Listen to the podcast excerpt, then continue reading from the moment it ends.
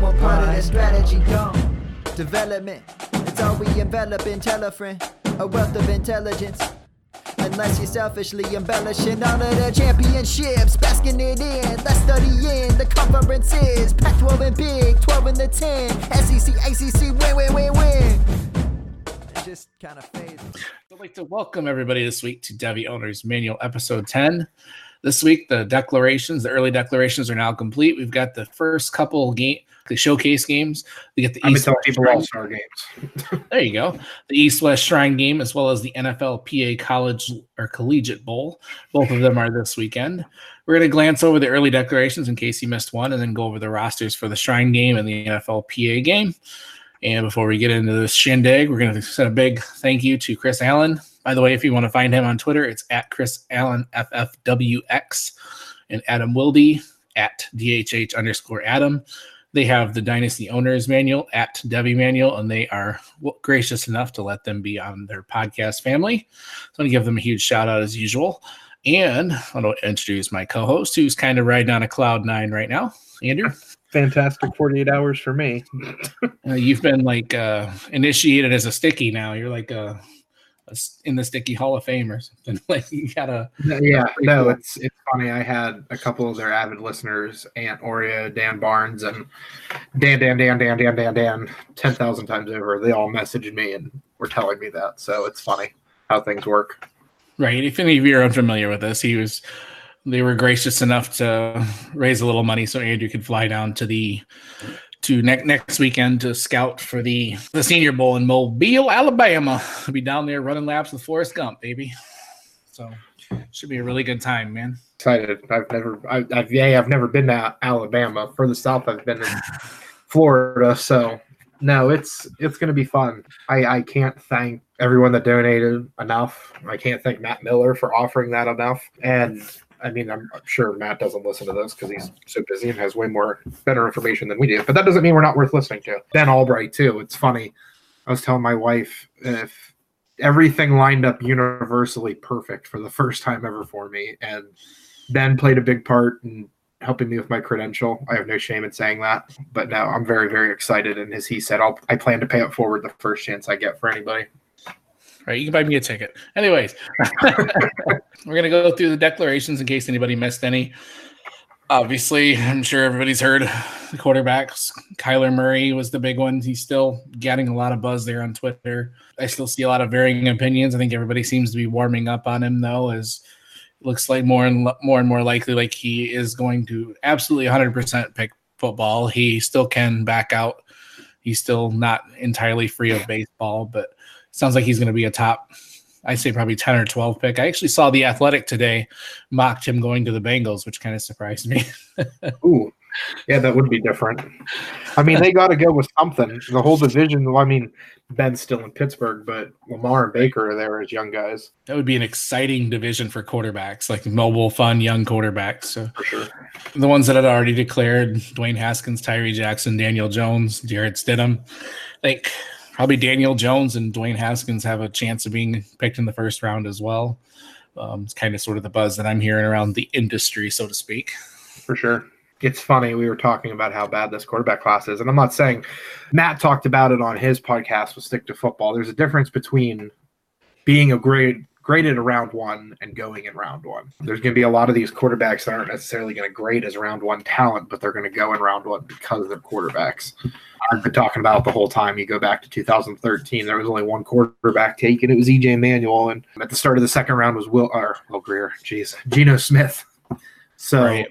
yeah, I mean that's the bad quarterback class everyone keeps referring to, where their leading passers Mike Glennon. So I I think they have more athletic ability and talent in this class for sure. It's just it's a lot of it's going to be going to the right spot. I feel like all the three major ones that I just talked about there, they're going to have to go somewhere where they're not thrown into the fire. But with Haskins and Murray, they're probably going to get drafted high enough to where they might, they probably will be thrown into the fire. Unfortunately, I think they all three of those guys have the tools to succeed. They both have a lot of things to like about their game, but definitely detractments to their game as well. So it should be interesting. I think. I mean, I don't think it's as bad as that class you mentioned there, but No, Yeah. Absolutely. The running back class is not as strong, but I definitely like some of the names on here. These are just early declarations we're talking about here. Rodney Anderson, uh, David Montgomery, Josh Jacobs, you know, Trayveon Williams, Benny Snell, Daryl Anderson, or Darrell Ander- Henderson, I think is how he actually pronounces yep. it. So there's some really interesting names there. A lot of those are going to be, I think, all five or six that I just mentioned have potential to be like workhorse type backs. Um, just depends on the situation. And I'm, I'm most excited personally about David Montgomery and Josh Jacobs. And if Rodney Anderson can rehab, he's going to be one of the top ones too. No, I'm, I'm excited about Devin Singletary as well. Elijah Holyfield, I think once he gets to do the workouts and everything, I think he's really going to step out everyone else's shadow. And then Miles Sanders, I'm really excited to see too. So it's not going to be as, as bad of a class as I think some are acting like it's going to be. And then the the run everybody's talked about the wide receivers for quite some time. So there's AJ Brown, Kelvin Harmon, N'Keal Harry, DK Metcalf, you know, Marquise Brown, JJ Arcega Whiteside, Riley Ridley, Hakeem Butler. I think all those guys are probably could potentially go in the first couple rounds. And you know, depending on the situation and if they land on a team that is wide receiver needy, which there are quite a few right now, I think a lot of those um multiple of those could make a huge splash. I mean, a couple favorites of mine uh, are going to be Little Jordan Humphrey too. Um, a lot of people at Texas thought he was going to stay, from what I was reading and seeing. So him declaring was a bit of a shock, just because Collin Johnson stayed. Right, they um, thought Collin was coming out, and Little Little Jordan yeah, was staying. The other way around. And then apart before Kyler Murray decided to break draft Twitter, Riley Ridley was breaking draft Twitter, and I think he will continue to do so. He's the classic case of stats and production versus on paper talent and analytics. So he's right. definitely going to be fun to watch go through the process. Absolutely, I'm un, I'm ungodly excited about the tight ends this year, man. Yes. Um, uh, one of the first ones on this list that came up is he's actually playing in the NFL PA game, and one of them that I kind of had wanted to watch is Keenan Brown. Uh, obviously, Noah Fant, Kaden Smith, Jace Sternberger, Isaac Nauta, Irv Smith Jr., and then TJ Hockenson kind of surprised and declared. So I love those tight ends this year. I think we're yeah. going to get infusion where I mean, didn't it seem like this last year there was only like three or four tight ends that you could even count on anymore? Oh yeah, no. Last year's tight ends were very bad. You had Gesicki and Hayden Hurst, Mark Andrews. I meant it's the overall NFL landscape. There wasn't hardly oh, I any mean, tight ends. Rookies. Yeah, no. last year. Yeah. And then um, I'm just looking quick because I have all but I've watched I, am done grading my tight ends except two of them, Isaac Noada, Noada, I think, right. and then Irv Smith Jr., who Irv Smith Jr. and and Isaac could definitely jump up with the rankings. Where it stands now, I have Keenan Brown as my fourth tight end behind. I won't say what order because I'll save it for the article, but Kane Smith, Noah Fant, Dax Raymond from Utah State. Keenan Brown's definitely up there. Him at the NFLPA Bowl, I think's big there. And Matt Miller's been already talking about him. Right. And yeah, he had some key players staying in school, like we mentioned, Collin Johnson. Obviously, everybody knows about Justin Herbert. Tyrie Cleveland kind of surprised me. Bryan Edwards really, really surprised me. The um, way he stayed was the best way ever, too. Right. And then Albert O from Missouri surprisingly stayed. Tyler Johnson at Minnesota was a puzzling one for me. Yeah. I think he's going to definitely be one of those ones where he would have been a, at least a second this year. He could be a first next year. Right. Kind of the basic landscape. Those just early declarations there. Um, if anybody's curious, there's a spreadsheet online. I Ryan McDowell has one that I'm sure you could find on his timeline if you if you wanted to find him. I'm sure everybody follows him. I can't think of his Twitter handle offhand, but I'm sure everybody follows him. So if you don't, what is wrong with you? Anyways, we've got some interesting news and notes. And then after the news and notes, I want to talk about what most of the news and notes is about, and that's quarterbacks transferring. Good lord. Yeah, no, it's one domino falls, and the rest are just kind of following suit. Right. It was, and unfortunately, I think it's going to keep happening too. I, I personally don't like it. Yeah, it's one of those things, but we can talk about that another show. Um, sorry, I don't want to sidetrack. I don't like that. There. I don't like that none of them went to Florida. That's my only gripe with the whole thing. Oh yeah, come on. And, and on top of that, probably the best one of them all, Tate Martell actually went to Miami of all. Manny Diaz, I put it out last night when I saw that. I was talking to one of the college football rankings Twitter accounts, and I can't remember which one it was, and I apologize. And my grandpa's a diehard Miami fan, all the way back to when they were getting free tickets with your Burger King meal in Florida. He was like, What do you think of Manny Diaz? Yada, yada, yada. And I was like, He's a Miami guy. His dad was the mayor he just oozes that swag that they haven't had since right. 80s and 90s and early 2000s. Obviously, with the way the rules are now, you're not going to do a lot of the same stuff that those teams did. But as far as bringing in recruits, keeping recruits, I mean, he's having people that were talking about transferring coming back right. already with a couple of the key wide receivers and bringing in Tate Martell. It's he's going to be doing some big things. Yeah, I think a, a, lot of people saw them last year with the turnover chain and, and saw that. That's that's the Miami swagger they used to always have. I mean, he came uh, up with that. Too, yeah, two years I ago. kind of. I grew up. My my grandmother worked for Florida State, so I grew up a kind of a Florida State fan by default. And I we just hated Miami, just hated them. I mean, they were just yeah dirty, and they always won. And yeah, just yeah, I got some memories of absolutely hating the Hurricanes back in the day see. For sure. And it's fun when you have a team like miami who's historically dominant and historically as we say has that swagger. It's always fun when they're a part of it. It's like the nfl with the browns coming back it's a little bit more fun for the afc north. Yeah there's a couple college teams like that like michigan you know them being successful helps the overall right. i think you know. So anyways the the, mo- the most puzzling one I thought was actually Jalen Hurts transferring to Oklahoma. I said last night I thought because Manny Diaz got Martell and he was like, "We're not done yet." I totally thought he was going to somehow sweep up Jalen Hurts while Martell sits here. Three quarterbacks now that Lincoln Riley's gotten to come to him as transfers. Started with Baker, when Cliff Kingsbury and had him had that whole situation. Then he got Kyler Murray because someone would rather have Knight at Texas A&M, and now he's got Jalen Hurts going to Oklahoma. Which did you see the reason behind Hurts supposedly wanting to go to no Oklahoma? He thought Oklahoma has the best chance of playing Alabama in the playoff. Nice. And he I wants like to that. show them that. Too bad he won't be the quarterback for him. Anyway. anyways, I, I lay that whole situation out really quick for you guys. Is they have a very, very highly recruited freshman coming in, Spencer Rattler. He's awesome, like a great, great high school quarterback. You know, so he's probably licking his chops, thinking he's going to be the next guy up. Although he had Austin Kendall staying standing in the way. So Jalen Hurts transfers to Oklahoma. Austin Kendall transfers to West Virginia. and on top of all this, Lincoln Riley had told Spencer Rattler that he was not going to take any transfer quarterbacks. So kind of wonder if Lincoln's built, you know, making himself a bed there. He's got to be a little careful with these kids, man. And then it looked like they were going to block Austin Kendall from transferring, and then I guess they decided to let him go ahead and go. So yeah, right at seven o'clock at the end of Sports Center, they announced they rescinded that.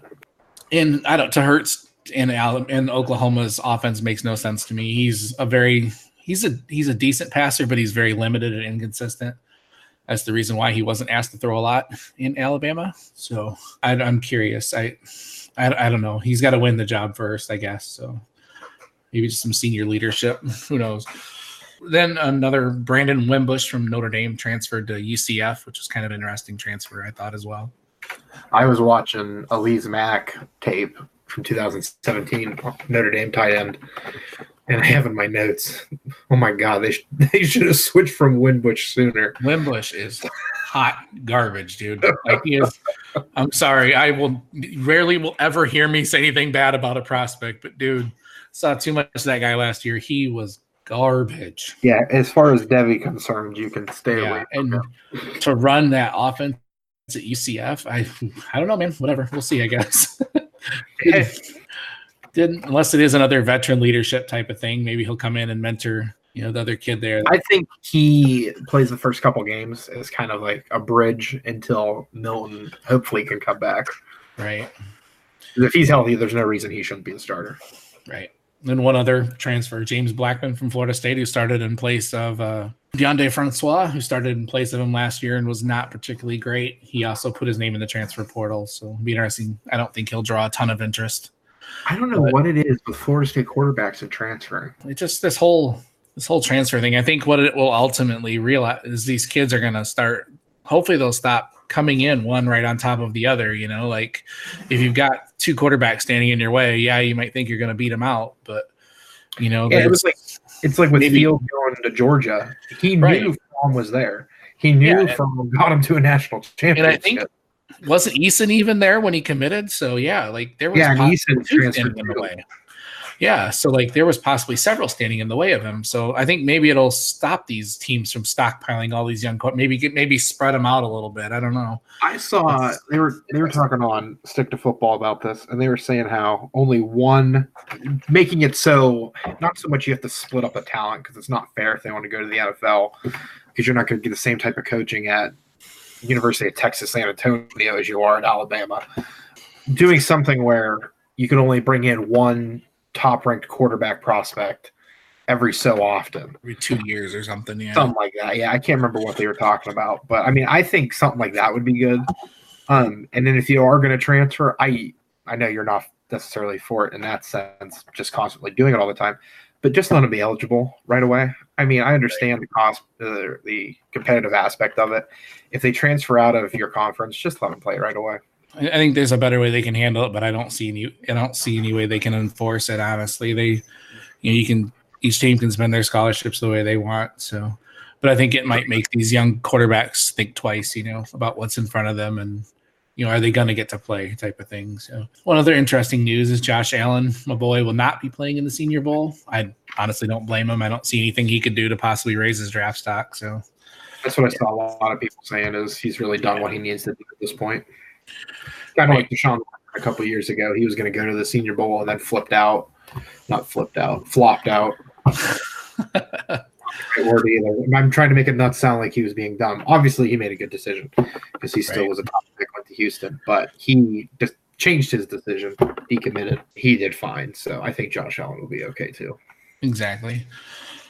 All right, next we gotta let's go over the East and West Shrine game. That is the game is Saturday, I believe, right? The nineteenth. Yeah, Saturday. I will unfortunately be at Niagara Falls with celebrating my wife's birthday, so I will not be able to watch any of the game as it happens. But Did you hopefully say, we'll catch up. fortunately? Whoops. Nobody heard that, right? Anyway, there's um a, they've been raving about these quarterbacks. There's some really good quarterbacks in here. I hope that they all get a chance to play. Um, not like the couple that really stand out to me, and he's been getting a lot of buzz all week for the East is Jordan Ta'amu from Mississippi State, from Ole Miss. Sorry, oh, I see Mississippi, and I'm like, what's that? Ole Miss. Yeah, he's a he started for a year and a half there. He ended up with 3,900 yards, 19 touchdowns, eight interceptions in 2018. Obviously, throwing to a very good bevy of wide receivers there, and AJ Brown and DaMarkus Lodge, and then DK Metcalf as well, obviously, who's out part of the way all year. Jordan, he throws a really good deep ball, um, or not just deep ball. He throws just a beautiful spiral. He hasn't. He's only got, I think, 17 games under his belt as a starter. So, Yeah, he doesn't have a lot. so is you can see in the way he, he played in the SEC and put up those numbers, still pretty stellar numbers. Um, but his field vision and his awareness of the game needs some work. So something that he will probably have to work on. Was there any other anybody on the East there or the West quarterbacks that stood out for you? Brett Rypien, I've or Rypien, I can't, I don't know how to say his name. I apologize. Uh, Brett Rypien, to me, I, I really, really like a lot. I think he, once I get done grading, I'm actually going to probably watch him tonight or tomorrow. Once I start getting these quarterbacks, I think he's going to be ranked right up there with the out right outside that Dwayne Haskins, Daniel Jones, Easton Stick. I did watch and grade him obviously I don't have a lot of other quarterbacks to go off of, but I do have a grading scale of 50 or 25 points that they can have, and he got about a 15.67. So he's about average for me. Um, I think my notes with him. Yeah, he's been getting a lot of buzz this week, and I I just don't see it. I think everybody wants him to be the next Yeah. Carson Wentz. And, and that's I wrote that on my notes. It's not going to be the next Carson Wentz. very similar build to Kyler Murray, actually.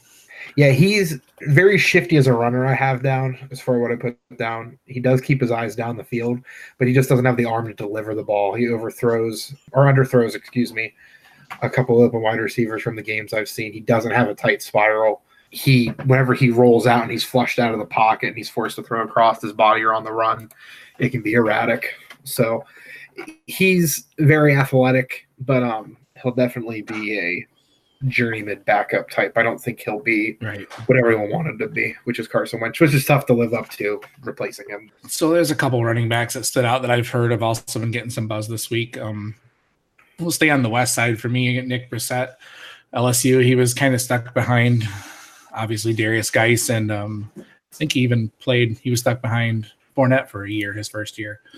But He this was. year, he ended up with a thousand yards, 14 scores, only only 4.3 yards per carry, which is a little alarming in college. What I watched, I watched a couple games today of him, and he's very strong, decisive runner. He hits the hole really good and just plows through people. Uh, obviously, he's got the the pedigree and the the you know he was a highly recruited running back when he came out. You know, as most LSU running backs are. So he's one, and then Darrin Hall Jr. from Pittsburgh, also a very similar guy. Really, really good build, 5'11, 225, very powerful. He's not particularly quick or elusive, but he's just strong and he doesn't lose yards. So he had 1,100 yards, 12, 10 scores this year, 7.5 yards per carry, splitting the backfield there in Pittsburgh with Claudio Olison. But is there any other running backs that stood out for you? One I'm excited to get diving into, and one that Kyle Crabbs was the first one to really bring him to my attention. Ozigbo from Nebraska. Ooh, yeah. Something that Crabbs likes a lot with him from Draft Network is that he's six foot two thirty five is what he's listed at, but he does not move like he's six foot two thirty five. He moves very, very well. He's been doing very well in practice this week. I think he could be one that if you could get, he's probably not going to be on very many Devy manual or Devy manual rosters, Devy rosters and taxi squads and stuff like that. I definitely think when your rookie drafts roll around, you could probably take him as like a fourth or fifth round pick, kind of like an Ito Smith was last year if he goes to the right, Right. spot. Yep, all three, all those ones that we mentioned are in the West, and uh, one name that I've heard on the East is Jordan Ellis from Virginia. He's been getting some buzz this week. Uh, Thousand yards, ten touchdowns this year. He's a great pass blocker, actually, and he's very eager pass blocker. what I've read from scouting reports and stuff, and he's just a quick, powerful run back, 5'10", 225. They have definitely like the West has very good running backs and very good quarterbacks. Are there any wide receivers that are catching your eye this week? DaMarkus Lodge um, is one that I watched and have a grade on with him as well. He to me, I his size isn't that fantastic. He's six foot one, two hundred pounds, as far as not being a very tall receiver. But with that though, from what I watched with him, he was able to beat press coverage a decent amount of time. He wasn't doing it with his hands; he was doing it with his feet. His foot, footwork's insane. Um, in the one article I'm writing about, I said that his footwork kind of reminds me with Antonio Brown as far as just how well he uses it. Because with L, if you go back and watch the Ole Miss game against LSU this year, he does a double move on Greedy Williams, and Greedy Williams falls over. Like if it was the NBA, it would have been all over the place. Like James Harden asked on Wesley Johnson for you NBA fans. What he did there with Greedy Williams really caught my eye. And his stats aren't bad. I mean, last year he had 877 yards, 65 catches, and four touchdowns, but he got overshadowed in an Ole Miss offense that has Dawson Knox, AJ Brown, and DK Metcalf. I mean, he's a solid receiver. It's just he's not going to have the jump off the board stats Right. as everyone else does. Yeah, there was a couple years ago where it was thought of of those three, AJ Brown and DK Metcalf and DaMarkus Lodge, that any of them could be the best. Like any of them could have came out and been the guy. So he was definitely highly regarded when he came in, and it was good to see him flourish a little bit this year. You know, once he got a chance to play, um, he's had a little bit of issues with drops, but yeah, the Yeah, His have that rele- here, too. his release at the line is is insane. So I- Yeah, no, he he gets open, and then it's just he had to get the ball. And then I also want to see, like you said, drops something to improve on for Right. him. I also want to see him kind of win more contested balls. I saw a couple where it was like 50-50 catches and he wasn't winning them. In the NFL, you have to do that. And I, I had heard, I had heard also from practice this week. I think you've mentioned KeeSean Johnson before. Yes. Yeah, KeeSean Johnson. Everything I've been seeing from Draft Network shows that KeeSean's having a very good year, or good, yeah, very good practice week, I should say, down in Tampa. He's another one with quick feet. He doesn't have the giant size. He's just like DaMarkus Lodge. He uses his feet more to get himself open. Um, he's another one that I want to see win 50 50 balls more. He has a couple drops as well. His route running, I really, really like. It's very sharp, I think. And then with him, it's just more or less getting in the right system and being used the right way. But I think, like you were saying, the Shrine games, even core and offense in general, is very, very refreshing. Yeah, I actually, there's a guy who was pointed out to me, and then I watched some tape of him today. Brody Oliver from the Colorado School of Mines. Uh, first time he said it, I thought he said Mines mines. or mines? I thought he said mimes. I'm like, dude, really? the Colorado School of Mines. He's a Division two guy, 55 catches for a thousand yards and 19 touchdowns. You mm-hmm. watch the tape on this kid, and holy hell, does he look amazing! I mean, he's it's it's Division two. I admit that, but six foot three, two ten. He high points. He can't his hands. He just you can't get it away from him when you throw anywhere near him. And I want to see him against some real competition this week. And be kind of one of those guys I hope gets in the game and catches some stuff and ends up getting a late draft pick or you know even just an undrafted free agent look. You know. Uh, pull up some stuff on him. You might have to dig through some uh, eight millimeter tape, but yeah, you find the Colorado School of Mines. Yes, interesting prospect. Were there any tight ends on either squad that stood out for you? The tape is very grainy. yes, the, Um, the, the tight ends that I've heard this week are C.J. Conrad, and he's one name that I heard kind of out of practice from Kentucky, and then Yeah, CJ Conrad, I have on my list to watch. Um, he's the only one on that I have. Conrad, though, right. I don't think he had the stats. Sort of like Matthew Sokol from Michigan State. He was expected to to do a whole lot this year and just didn't. You know, just athletic, really good size for a tight end, and thought they would take the step, and really didn't this year. So yeah, no, six foot four, two forty five. His ball skills are nice. I mean, Kentucky wasn't a passing team, so he kind of suffered from that. He wasn't really used a lot. Same with Um, Michigan. Yeah, he's not doesn't have a very good route tree. Um, he has decent feet. He will fight for the extra yard, obviously, with that body and size and frame. But I mean, there was a couple plays I saw where he got the ball on like a quick little turnaround, five ten yard route, and he was able to turn upfield quick and just kind of turn on the jets and break it off for a very big touchdown. So he definitely has the potential to be the athletic type of tight end that the NFL is gearing towards. At Kentucky, he just wasn't used that way. So it'll be fun. He's definitely gonna be one of those guys at these games you want to see mixed in with a quarterback that can really throw. Because at Kentucky, it was Benny Snell. exactly. Ca- Can kind of kind of hold you back a little bit. So we'll glance over the defense real quick. The West defense, um, a guy that I've heard a lot of this year, Daylon Mack, Texas A&M. He's a defensive end, six foot one, three twenty. He's a five star recruit going into Texas A&M, and didn't really put up the stats, but he's shown really well so far in practice. He's got great burst, a really good quick first step.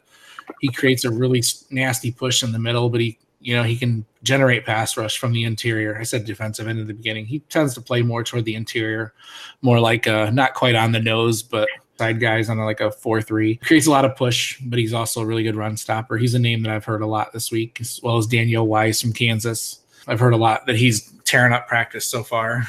There's a couple linemen that I've heard. Have you heard any names? Khalil Hodge is probably the biggest one on defense that I'm excited to watch just because I like seeing him at Kentucky.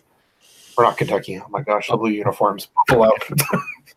so yeah, he's one I had a big old fat star on too. He's one of the top tacklers the last couple of years 153, 143 this year.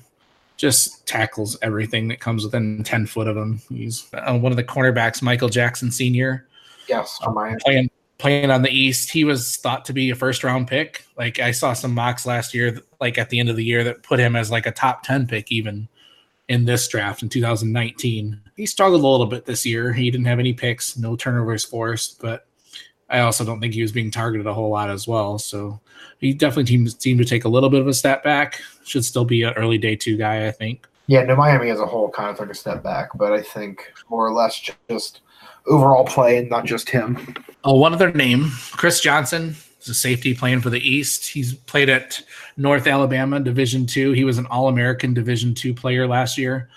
Um, he's a safety, six foot three, two hundred pounds, but he can run like a four four ish, like blazing, blazing fast. They kind of compared him to the Penn State guy that came out last year, Apke, that nobody really heard of, and then like tested stupid insane in the combine and destroyed the I think he played in the Shrine game as well, but it may have been the Senior Bowl. And he kind of put his name on the map. Unfortunately, didn't really do too much with it. But Chris Johnson's got some really good size, um, very, very sound tackler.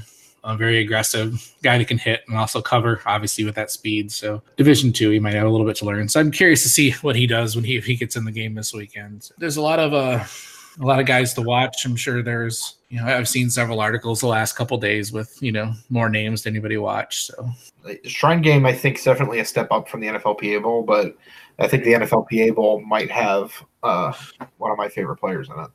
And speaking of the NFLPA game, this one is one that um are you talking about Jake Browning? Yes, Jake Brown. Dude, I knew it. Anyways, no. what's what's kind of interesting about the NFLPA game is we, we both love stick to football on Matt Miller, and he actually had a hand in picking the rosters for these. So that kind of makes me think, you know, there's a lot of names that I when I was glancing through the the rosters, there are guys that I hadn't really heard of or that I've heard of, but not of doing anything. So there was definitely some, you know, there's some guys that probably just didn't get a chance to play. You know, there's a couple guys from Michigan on the rosters. Um, you know, there's an Ohio State wide receiver, I believe. trying to find him. I'm I'm talking and glancing, and I can't think and, and talk at the same time. Apparently, no, for sure. It's definitely going to be. This doesn't get the same hoopla that the Senior Bowl gets, obviously, and the Shrine Game. No, this is going to be more or less where you see guys that have the intangibles, and they have the tools and the analytics part of it where right. you're like they could develop, potentially develop into something. So you said there were some names that stuck out for you in this one. Said this week, Jake Browning I watched, and it was the longest time of my life that I'll never get back. But regardless, it's one of those things where they talked about it on Stick to Football, and I've heard other scouts say it. You try to come into these shrine games and the NFLPA and the Senior Bowl with a clean slate and a clear mind, where you're like, I'm going to see these guys for the first time with NFL talent coaches and help and stuff like this. And you don't know what Jake Browning's been doing in the 15 days since he's played a game. I know he probably couldn't have completely turned himself around, but people were surprised at what Josh Allen was able to do last year at the Senior Bowl, where he came in and he wasn't the athletic type quarterback, but fixed his throwing motion and started to show promise of other aspects. Browning is definitely very athletic. His just his arm is going to be his biggest question mark. I mean, you're a quarterback, you you can't have that. Browning for sure is the biggest name as far as the quarterbacks go on it. Um, another one I think worth listening to or watching, uh, Manny Wilkins, quarterback from Arizona State. When I watched some N'Keal Harry this year, I wasn't as impressed with Wilkins. He's definitely more of like a game manager type. He's not going to go out and make a play for you and win the game, more or less. He relies on giving the ball to his playmakers and having them do it for him, which is fine. Right. If you're on the right team in the right situation, you can make that work. Yeah, I but, saw uh, several I saw him play several games, including when they played Michigan State, and I think he threw for nearly 400 yards against Michigan State. Yeah, I think he just he he gets bailed. You see those catches that N'Keal makes, and I think they're because Manny Wilkins doesn't throw a great ball. I was going to say that's what you got to keep in mind is when you got a guy making insane catches, it's because he's adjusting to the ball. So an interesting name I saw in the American offense, Jason Moore from the Fantasy Footballers. He's going to be. oh wait, University of Findlay. Never mind, my bad. Shout out to Jason Moore, the footballers. I'm sure they listen to us. oh, for sure. they have a tattoo of our logo. I think Mike does. Anywho, I got to drink more apparently. Um, like I said, there's a couple bit, a couple names on here. Um, one that there was one guy that really stuck out here. Where was he at? You said there um, was there anybody else that you saw that you really wanted to keep an eye on? Um, the one I'm most excited to watch, and it's more or less just because he's a local guy, is Wes Hills, running back from Slippery Rock. Um, I'm from Clarion, and one of Clarion's biggest rivals is Slippery Rock. They're about 45 minutes away. A buddy of mine is a grad student there, and he went to a couple games this year, and he was telling me beforehand, he's like, the running back here is pretty good. He's a transfer from Delaware, yada, yada, yada. I completely forgot about it until I saw this roster, and I was like, wait a minute. So I texted him. He's like, yeah, that's who I was talking about. Like I said, he's a transfer from Delaware. This past year, though, he was first time first team All PSAC West. PSAC's the little rinky-dink conference that they play in here. Um, this past year, he ran for 1,700 yards, 17 touchdowns, 1,900 all-purpose yards, second all-time in school history. And he was in just 12 games. He even missed two games with those numbers. Previous year in Delaware, he had 1,400 yards. So he's definitely a good running back. I have to dive into and watch more of him. I'm trying to find more. Um, if you ever look up a picture of him I can't remember who it was, says he looks like a cop from the an AD show, and he really does. but no, I I think he'll be fun to watch. Just a little bit of close near school bias. Six foot two, two eighteen. So even though he's got a big frame, he's got uh, doesn't have that much weight on him. So definitely uses the size to his advantage. You had mentioned that uh, Keenan Brown was your fourth ranked tight end. He's playing for the national side there. Tight end from Texas State. Yeah, no, Keenan Brown. I was watching in Texas State games. I was watching the quarterback play was very, very bad, just like Alizé back when I was watching Wimbush throw him the ball. He has very good blocking when he's forced to. I think um, he doesn't give up on plays, even if a play is broken. He comes back to it. There was a play I saw where he was supposed to just do an out route and kind of be a safety valve for the quarterback. And then when he rolled out and the defense committed to the quarterback, he jumped up and made a big play, broke over to the second seam, and took off for a big play. He does have the breakaway speed, kind of like CJ Conrad. He can make contested catches. And then his feet's not bad either. My biggest thing with him is he's a big hindrance as a pass blocker. I mean, there was times where I was watching the pass rush that plays UTSA, and it's nothing fantastic, nowhere near NFL talent, but they were still just flying by him. The biggest thing with him is I think he weighs he's six foot three, two fifty, but I think he has to get a little bit more muscle, and that will come in time working out for a team and everything. He just needs polished overall. He can develop into something, Right. but right now he's just a lump of coal that needs to be turned into a diamond. But I think he can. One name I did notice actually, Peyton Pelluer.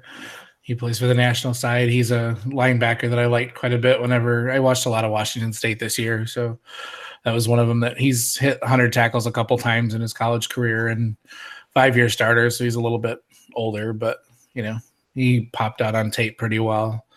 Someone I liked. He's playing for the American national side. Sorry.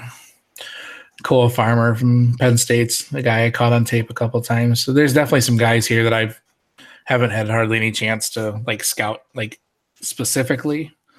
So I'd be curious to see who stands out in this game and dig into them a little bit more. So yeah, Yeah, no, I'm, I'm excited to see how it is. Um, I can honestly say I've never watched the NFLPA Bowl, um, but I will be watching on Saturday Right. just because if, if Matt Miller's picking some talent, it's obviously going to be done right. So he's not Right. just going to have randoms thrown in there. So you know, until we started getting into this crazy Devy thing, I'd never even heard of it. I didn't even know first I- time you you said it first. So yes, I'm on the same boat. yeah, like what?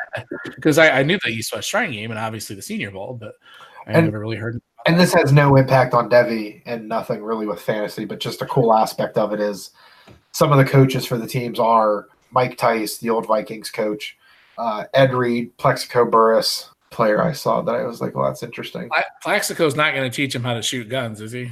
No, it, I think he's going to help the safeties, ironically. Okay, that's good. Doom, doom, tsh. Joke. Nice. I like it. Love it. Ladies and gentlemen, our pun of the week. Anyway, that's all I really got this week, Andrew. Um, next couple weeks, you know, we'll go next week. We'll go over the Senior Bowl, and then after that, I want to do some. You know, we'll we'll start diving into the players more specifically, and I also want to do a little Devy strategy because a lot of the Devy drafts and leagues that I'm in happen in mid to ear- mid to late February. So, I'd like to try to get. You know, we'll go through some of the prospects, but maybe we'll stick an episode in there where we just dive right into you know kind of like we did the mock last week you know some names you should know more like uh before your devy drafts hit so tell the people where they can find you other than the senior bowl next week Yeah, no, if there's anyone that listens, reach out, let me know. I'll be down in Mobile. Um, very excited for that, like I've said and talked about 10,000 times now. I feel like I do have game previews for Fantasy Impact and just Draft Impact for the NFLPA and Shrine Games coming out Friday and Saturday for Dynasty Happy Hour and the Score Crow. I'll be sure to tweet those out. You can find me on Twitter at DHH underscore Mandrew. Lots of fun content I'm working on. Senior Bowl, we'll get more stuff out. And it's all going to be about you, the listeners. What about you, Dwight? you can find me on twitter at ff people's champ um, we're writing for DHH and some other things going down the pipeline. Just working on tape right now while I still have time. Yeah, just trying to watch as much as I can every day at work without getting in trouble. Um, I know that's kind of weird, but that's how my that's how I have to roll, man. And you can find the podcast itself this lovely podcast at Devy Manual on Twitter. And you can email us at DevyOwnersManual at gmail.com if you have any questions. And hopefully, we'll get some stellar guests coming up for you and a lot of really good information coming up through the draft process. Hopefully, we can bring something a little different to the table. And, you know, we're not like, you know, neither of us are like professionally trained scouts. We're just guys that love football and love playing Devy and all that. So that's all I got, man. Yeah, no, we'll we'll bust our tails for you and bring in the best content we can for sure. Just have to ride the storm with us and have faith. Yes, faith Obi Wan. All right, have a good week, everyone. Wait, there's more.